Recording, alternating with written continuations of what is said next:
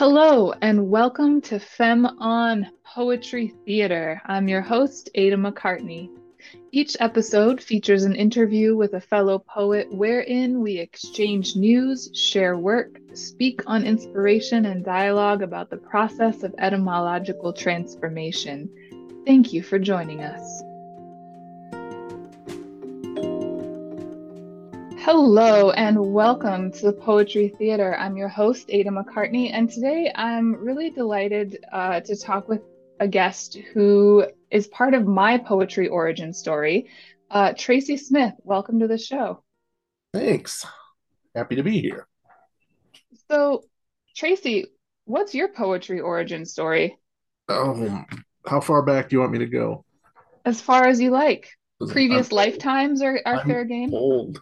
Um, well, I dabbled in high school, of course, a little bit, um, and in college.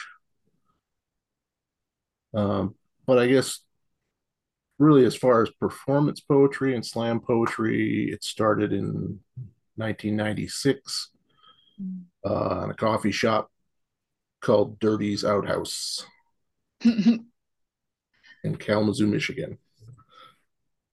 Um, I had just moved back from Texas after uh, I spent a few years there after college, and I just moved back, and all my college friends and all my friends had moved away. So I was trying to find stuff to do, and I wandered in there to an open mic, and that's how it all started. Uh, then eventually I got a job there, and then it went out of business. And I went uh, to visit some friends in Austin, Texas. Uh, and it was the week of the South by Southwest festival, and I we saw a bunch of movies, and one of the movies we saw was uh, SlamNation, which is a documentary mm-hmm. about the 1996 National Poetry Slam. And then after the movie, um, there was a showcase of poets from around the country at a local coffee shop that was just down the street from where my friends lived. Um, so we went to check that out, and that's where I got into poetry slam. I met the guy running the open mic was Ernest Cline, uh, author of Ready Player One. He was just the guy setting up the microphone. I was like, oh, I could do that job. That's easy. In Kalamazoo, Michigan. Yeah. So that's the origin story. And then you you were inspired. You hosted the Kalamazoo Poetry Slam for 10 years?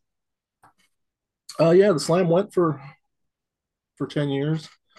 Uh originally, like I knew I wanted immediately after being exposed to uh, the poets in, in, Austin, I like knew I had to start a slam in Kalamazoo. Uh, it was my new mission in life, like immediately. Uh, but I didn't really have the confidence to host it. Like I I thought of myself more as a producer, promoter. Mm-hmm. Um, I had friends who were way more talented and outgoing and, you know, extroverted than me. So initially, um, I got some of them to host the show. Uh, and as it went on, uh, partially because their lives became way too busy and uh, also because in the beginning we were trying to do a show every week uh, there for a while. And we would do one slam a month but uh, do like open mics on the other weeks. And uh, things got spread a little too thin like the our audience base got spread too thin. Mm-hmm. so we pulled it back to uh, every other week. And that kind of consolidated things. And, and then I got some advice from uh, Marc Smith, from Chicago who invented Poetry Slam. So what? So what? I always say Marc Smith, no relation, because my name is Smith. and he really drove home the point. Like he came to visit us out of the blue at one of our shows. Came to see a show? Yeah. Drove drove to Kalamazoo. It's not that far from Chicago, but I was blown away. And uh, he gave me some advice. And basically told me to get my shit together. If I wanted it to be, you know, really successful, I had to take responsibility for it. And that's when I started to, to really concentrate on my own poetry and memorization and performance and learning how to do that host thing. Mm. How um how did Marc Smith hear about the slam, hear about your slam in Kalamazoo, and and get the notion to come visit? Did you call him up? Did did he hear about it through the grapevine? Um, we went to let's see, he visited. I think it was sometime in 2001. So we'd been going for a little while.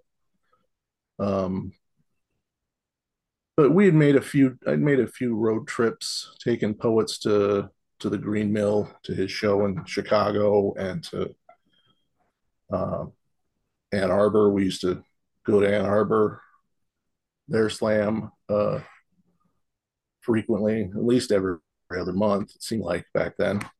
I, you know, get everybody together and take a road trip. Um, and we had had a couple teams at nationals, so you know, he was aware of us. And I think he, you know, I, we weren't like select, we were selected because we were in driving distance, but I think he just wanted to go out and see what was going on at other shows uh, in the Midwest. And we were one of the places that he visited. So that was. That's amazing.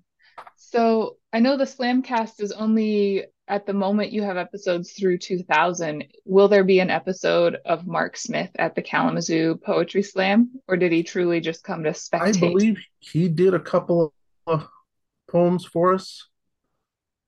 I am not sure if i've got him recorded. Marc was known for and this is something i stole from him. He was known for occasionally doing uh, poetry you know, off mic, uh, just to just to change people, it up, change it up a little bit, you know. That's where you got that. That's um, where I um, got that. And then I stole that from you. Um, well, if you're in a if you're in a room where and you know you can project, and everyone will be able to hear you uh, in that space, then there's no reason to not to, unless you you're trying to get stuff recorded. Mm. That's been kind of a frustrating thing about doing the podcast is that there are like scenes missing here and there. Because somebody's off mic. Yeah, because somebody's off mic. Like you don't get the uh, like if you're interested in who's winning the competition, you're probably not going to hear the scores be read. but you know, it was 20 years ago. Who remembers who won or you know so you'd been wanting to do a podcast for a while. You have an archive built up from the 10 years of the Kalamazoo Poetry Slam. How did how did this evolve from that that glimmer of wanting to do a podcast to deciding to do this archive activism and put out the 10 years of the Kalamazoo Poetry Slam? Um, well, I, I always thought that I, eventually I would, you know, dump all those recordings onto a website somewhere and um, you know, because I wanted people to have access to them. Um, well, and then two two things happened. Uh,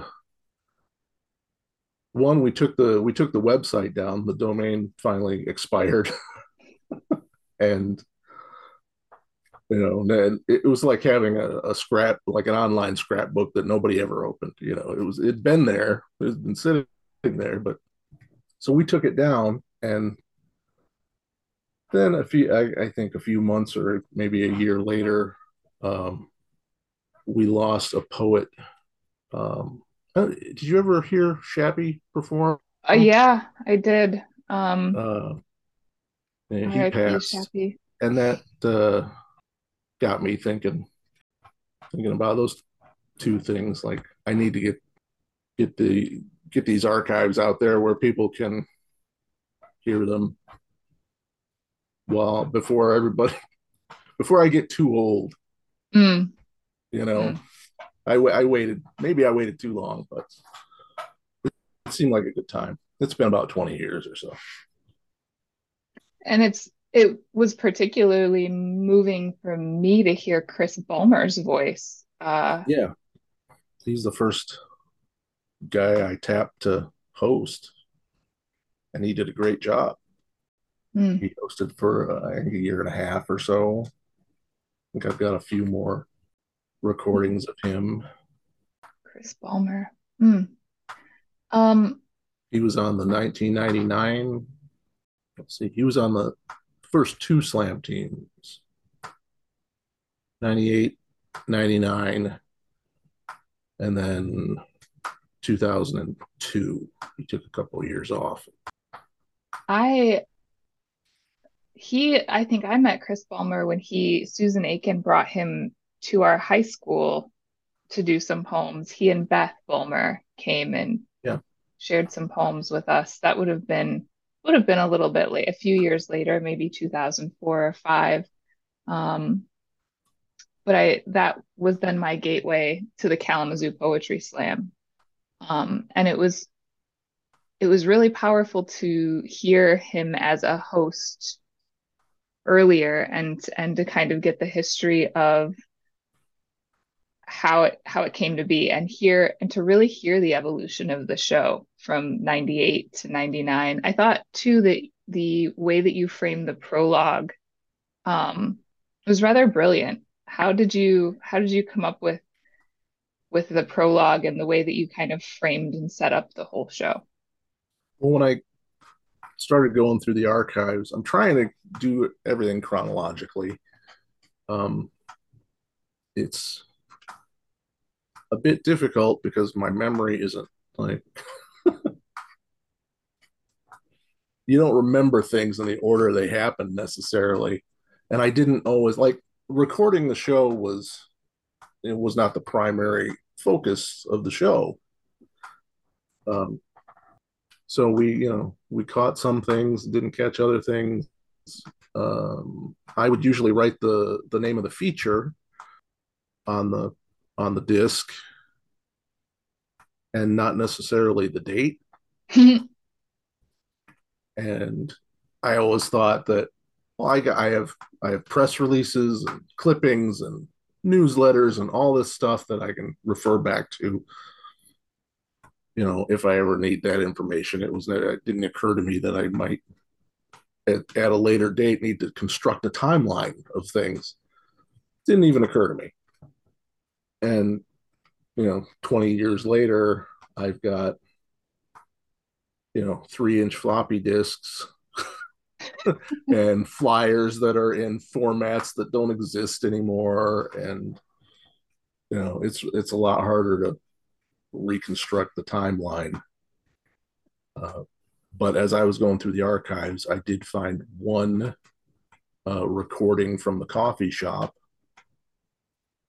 uh, where, and that's really with the origin of their, you know, half a dozen people who were really talented and didn't know anything about slam poetry, and neither did I back then, were doing open mic readings and and but I, I found that one recording from the coffee shop and I thought I had to I always try to honor what came before. You know, I didn't invent open mic poetry. That's been around a long time. Um, I thought you I thought you did a really artful job of of framing it and honoring what came before. Um, and to that end, so largely the focus of this this uh, this poetry theater show lives in a Femon collective, and we're a group of women who who do various podcasts from a, a fem point of view. And I think one of the things that really struck me about coming up in the Kalamazoo poetry slam scene, um, and you kind of talk about this in the prologue a little bit, is is that you really created a safe and welcoming atmosphere for literally everybody. And I know it kind of started out as, as a lot of men in the beginning. Um, but one thing that really continued to stretch to to stay with me both as I was taking part in it as a teenager and as I'm listening back now um, is how how much of a like pro fem inclusive space you created in in slam in kalamazoo was that um, something you were thinking about at the time or was it just sort of the the way that you were doing things it sort of grew. It was more organic, really. It, it was. We wanted as many people as possible to to get on stage and express themselves. It was about creating a community, and you know, you can't create a community without women, without people. True. Without people, you know, mm. and uh, there were there were two women on our first slam team. The only time like there were 99 and then 2003 were the only time that we ended up sort of arbitrarily because that's the way the scores came out uh, with all male teams. Mm-hmm. And it just I didn't I never liked the way that looked, you know, at a national slam because it's very diverse when you go to the nationals. Uh, but I think you know the the great thing about poetry slam and I, I don't know if it's still that way. I haven't been to a lot of slams lately, but it's it's about free speech and free expression and everybody's point of view uh, to a certain point. We never had to like we never had any racist bullshit or you know which i think is a testament to your hosting and the space that you created well it just wasn't allowed like the the audience mm-hmm. Is it's is its own arbitrator you know of what is acceptable mm. and you know anybody who would have gotten up and spewed some bullshit like that would have been booed off the stage. that's that's one of the things I like about slam. It's it's very egalitarian. It's uh, you know, mm-hmm. I just guide like as a host, I just guide the show. Mm-hmm. I don't really have a whole lot of control over it. I try to steer it in a direction, but who knows if that you know by one time we we did have a a, a guy who was I don't know uh, it's divergent in some way. I don't know, you know, who wouldn't know what is, but he got up on stage and started reading out of his notebook, and it became apparent that he wasn't going to stop until he reached the last page. Oh my goodness. and you know, we we put up with it for you know, five minutes or five or six or eight minutes. I don't know how long it went on, but eventually, uh, Chris just kind of guided the audience and got them to, you know, applaud him off. And uh, there was another night when I was hosting, and the uh, a very drunk woman wanted to do a poem, and she wasn't signed up, but she was just kind of adorable. So I let it happen because it was more entertaining than, you know. And then, you know, when it was over, we all just kind of looked at each other well, well, that happened. let's get let's move on with the show. But you got to take it, you know. You never know what's going to happen, really. Mm. And that's just one of the great beauty of it. it. Anybody can walk in and say anything. Mm. So you haven't been to a slam in a while. I haven't either. Um, do what do you, I know this is a sort of an odd question, but I'm curious if you have any any thoughts or ideas about the f- current state or future of slam and spoken word. Um, and do you do you still write poems and perform them for yourself or in other venues? No, I do. I am that like I'll I'll write. I, sometimes I I write a poem in my head, Mm. and I don't know. I I don't have a. I don't feel that need to get it down on paper and share it with the world necessarily. It's more of a way to organize my own thoughts about something. But Hmm. it's still it's still that mechanism that I would use if I were. So more of a meditation, really. But I don't really.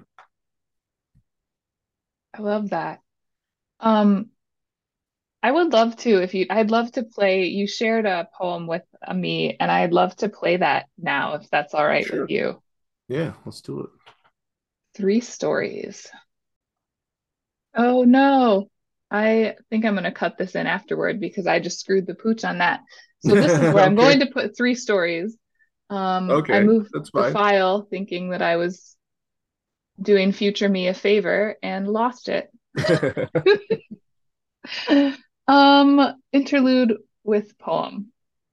So right. where's the work taking you now? You're maybe two years into the podcast. They're they're coming out. Where where's the work taking you? Where's the podcast taking you as you're listening back to all of these shows?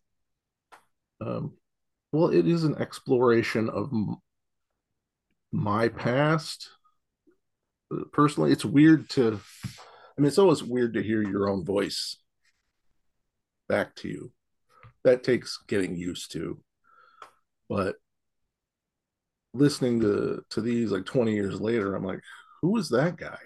Who uh, he's he's very confident and he seems like he's having a good time. He's very outgoing and extroverted and not like me at all in some Okay. ways. It's like he's a person I used to be. And I remember when like getting to that stage too was uh difficult. I've always been an introverted person and I found that the slam was a great because it was only every other week. I could be extroverted one night, two nights a month. I can do that. And it's fun. But uh, you know, I haven't done that in that way, you know, just it's a it's a weird snapshot of my life and every, you know, everybody participated. It's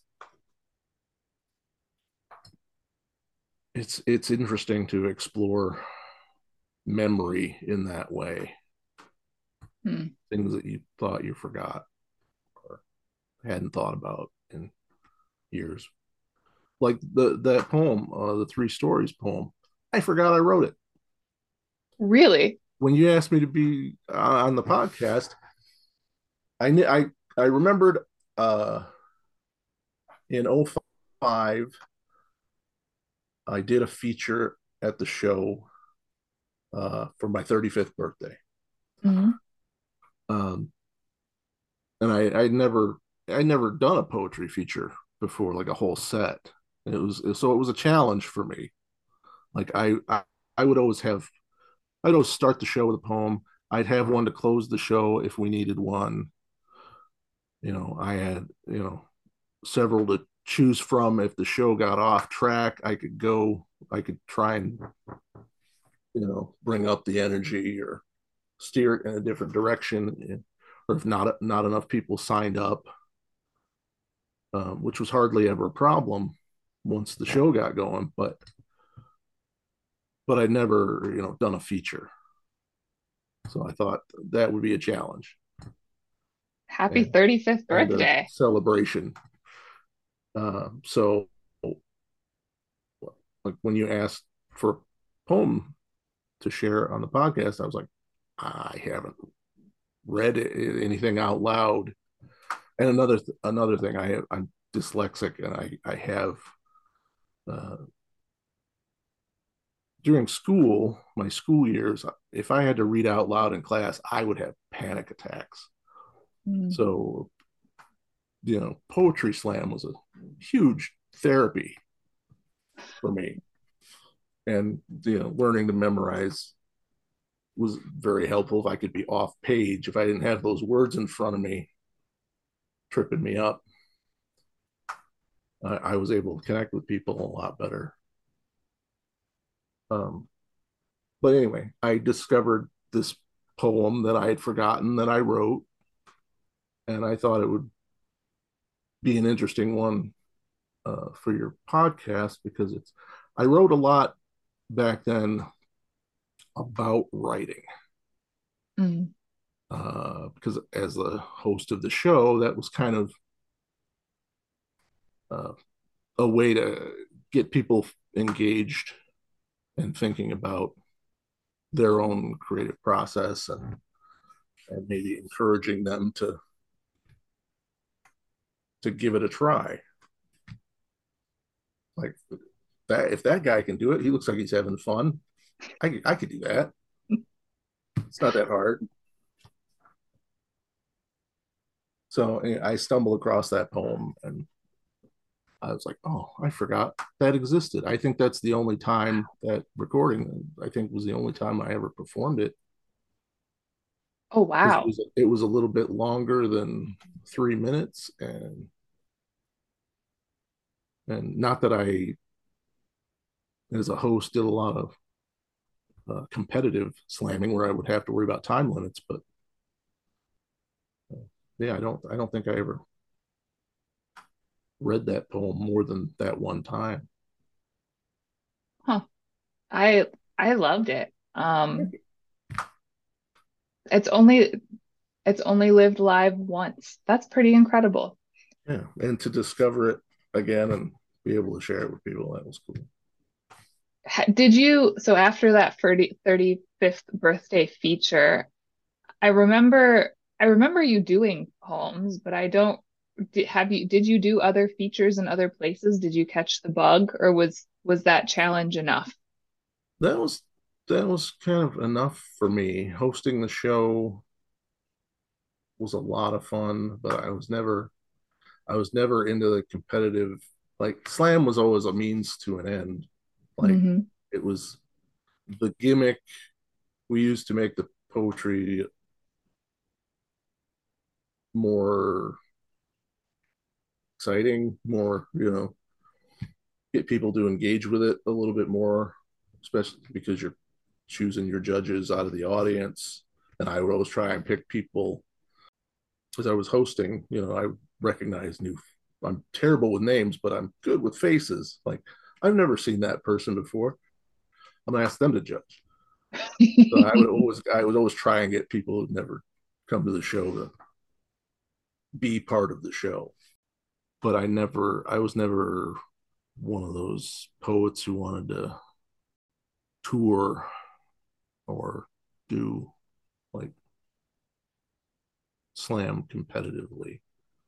Mm. Uh, I was on the slam team in 2003, uh, mostly because people kept asking me, when are you going to be on the slam team? and I got sick of it. I got sick of hearing that. Well, when are you going to be on the slam team?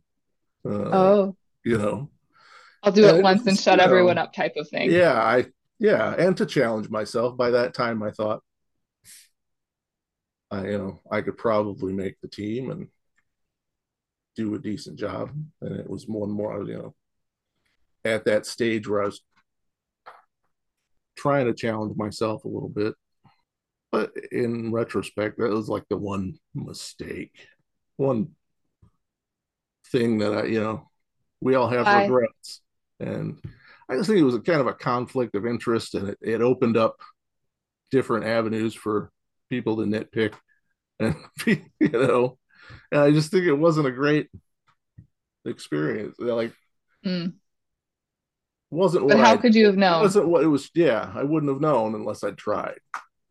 Mm.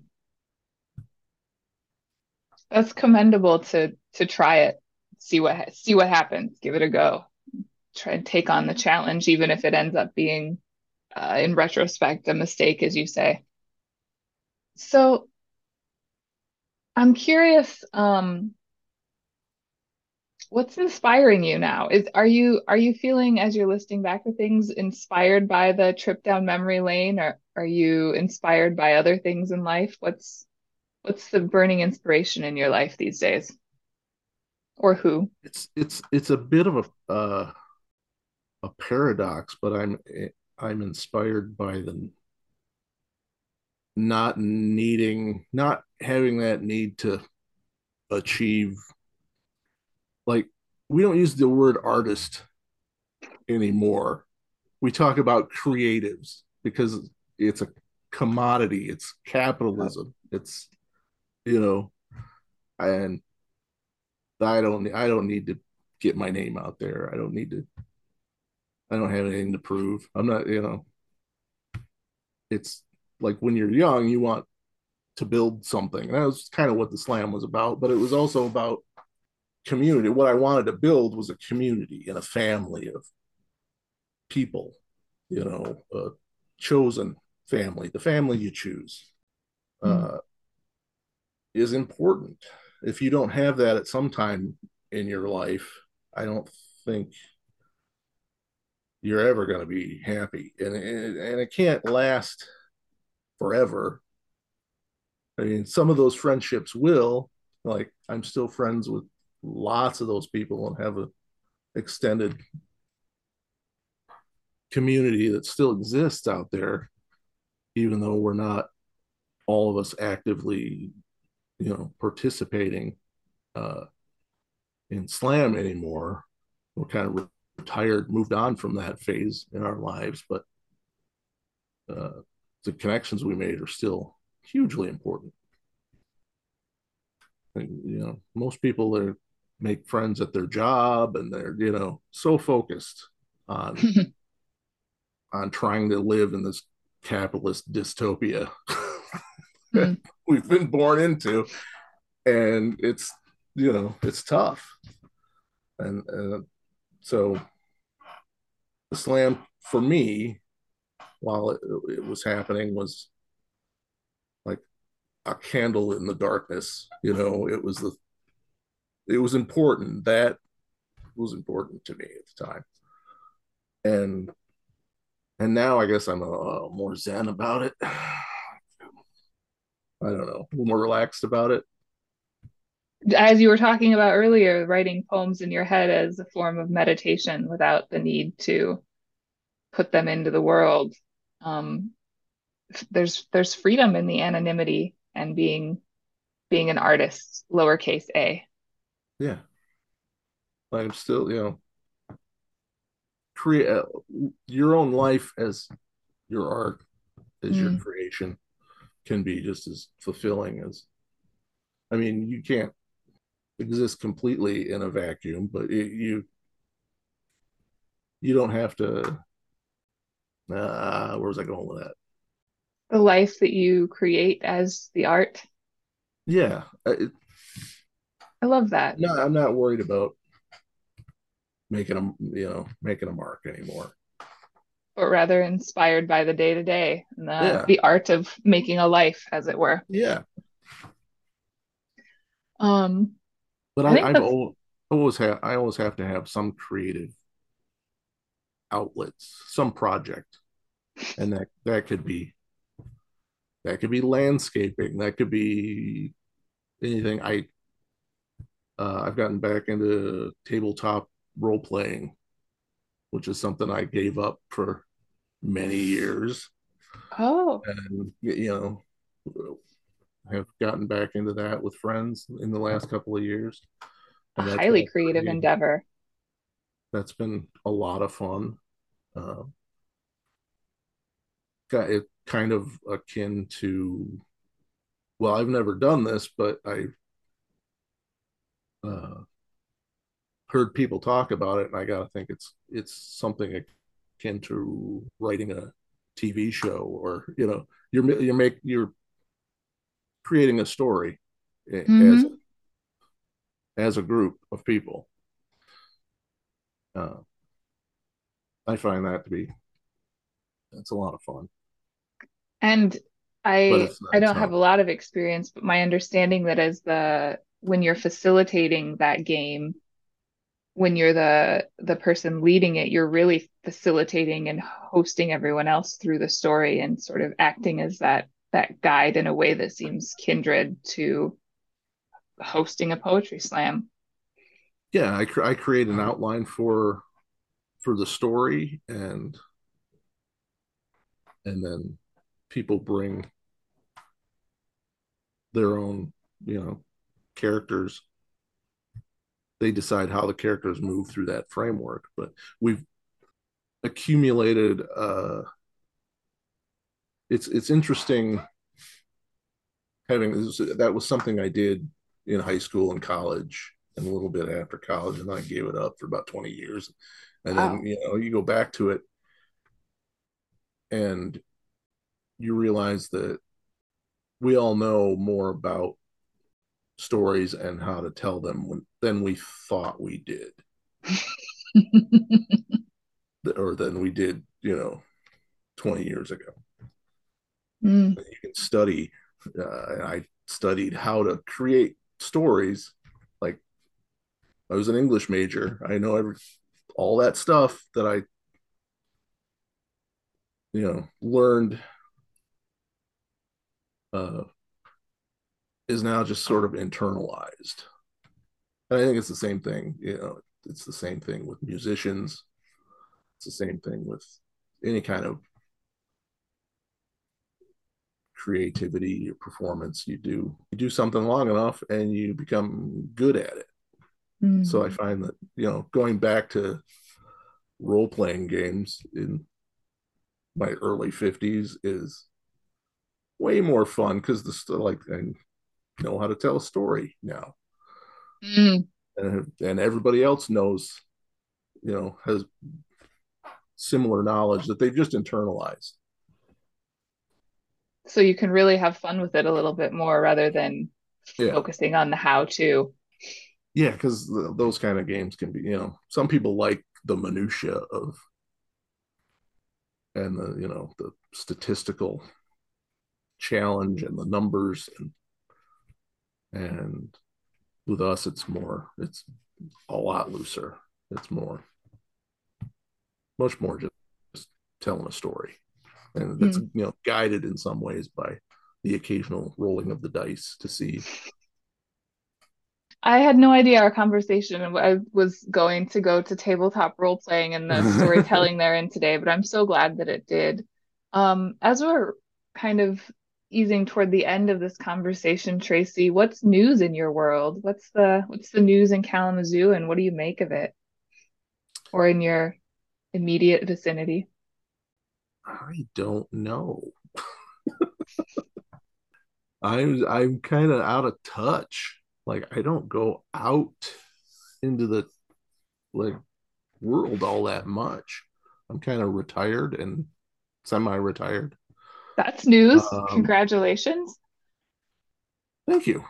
Like I I have a rental property that I have income from. So I'm, I'm sort of a property manager, but unless something breaks that I got to go fix, you know, uh, I'm pretty much on my own. I read and I do the the write for the the game that I'm running and I do this podcast thing. That's my new creative project. is going through the archives and you know, at for at first it was getting everything into a digital format. Like we, I recorded all on on CDs and mini discs back in the day, so I had pretty good recordings, but I still had to you know convert all of those into MP3s so I could tweak them, you know. No small bit. task. And well, yeah, because in a live recording, some people, well, in in a setting where you've got anybody can be, you know, the open mic or and even in the slam, anybody can sign up, and not everybody's got a lot of uh, They've all got various levels and some none uh, of performance. You know, like being behind a microphone, and so some people are way too close to the microphone, and some people are really quiet and shy. You know, so you got to get in there and you know to make the podcast, you got to get in there and tweak the volume levels and mm. filter out the noise a little bit and sometimes I'll I'll sometimes I'll make edits if people are get up there on stage and are flipping through their notebooks trying to find the poem that they thought they had. And like can't now they can't find it all of a sudden and you know. Fast forward the three minutes of yeah, notebook like, page flipping. yeah we can just clip that. 30 seconds of awkward silence and page flipping that no one wants to hear in a podcast you mm. know. Well, thank you for for doing this work and bringing bringing that archive back online and uh, and putting it out in the world. I'm really looking forward to it. Uh, it should be like I'm just about to get started on recordings from 2001. Um, and we have recordings through 05. So I'll be doing this for a couple years. Right on. Um, and I'm going to I'm going to link to your podcast in the show notes. Um, is there anywhere else that you would like listeners to find you online and other ways that they can support your work? Um, well, we got a, a Facebook group for the uh, Kazoo Poetry Slam. That's an, an easy place to uh, find links to the podcast. Um, I don't do a lot of social media. I'm on Facebook. That's about as far as I got. Great. it it works for me. I can filter out most of the noise.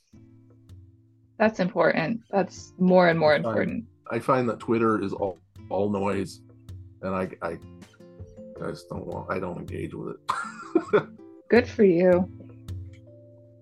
Um, Tracey, thanks for joining me and thanks, thanks for, for, talking about the Kalamazoo Poetry Slam. Thanks for the invite. It's been my pleasure.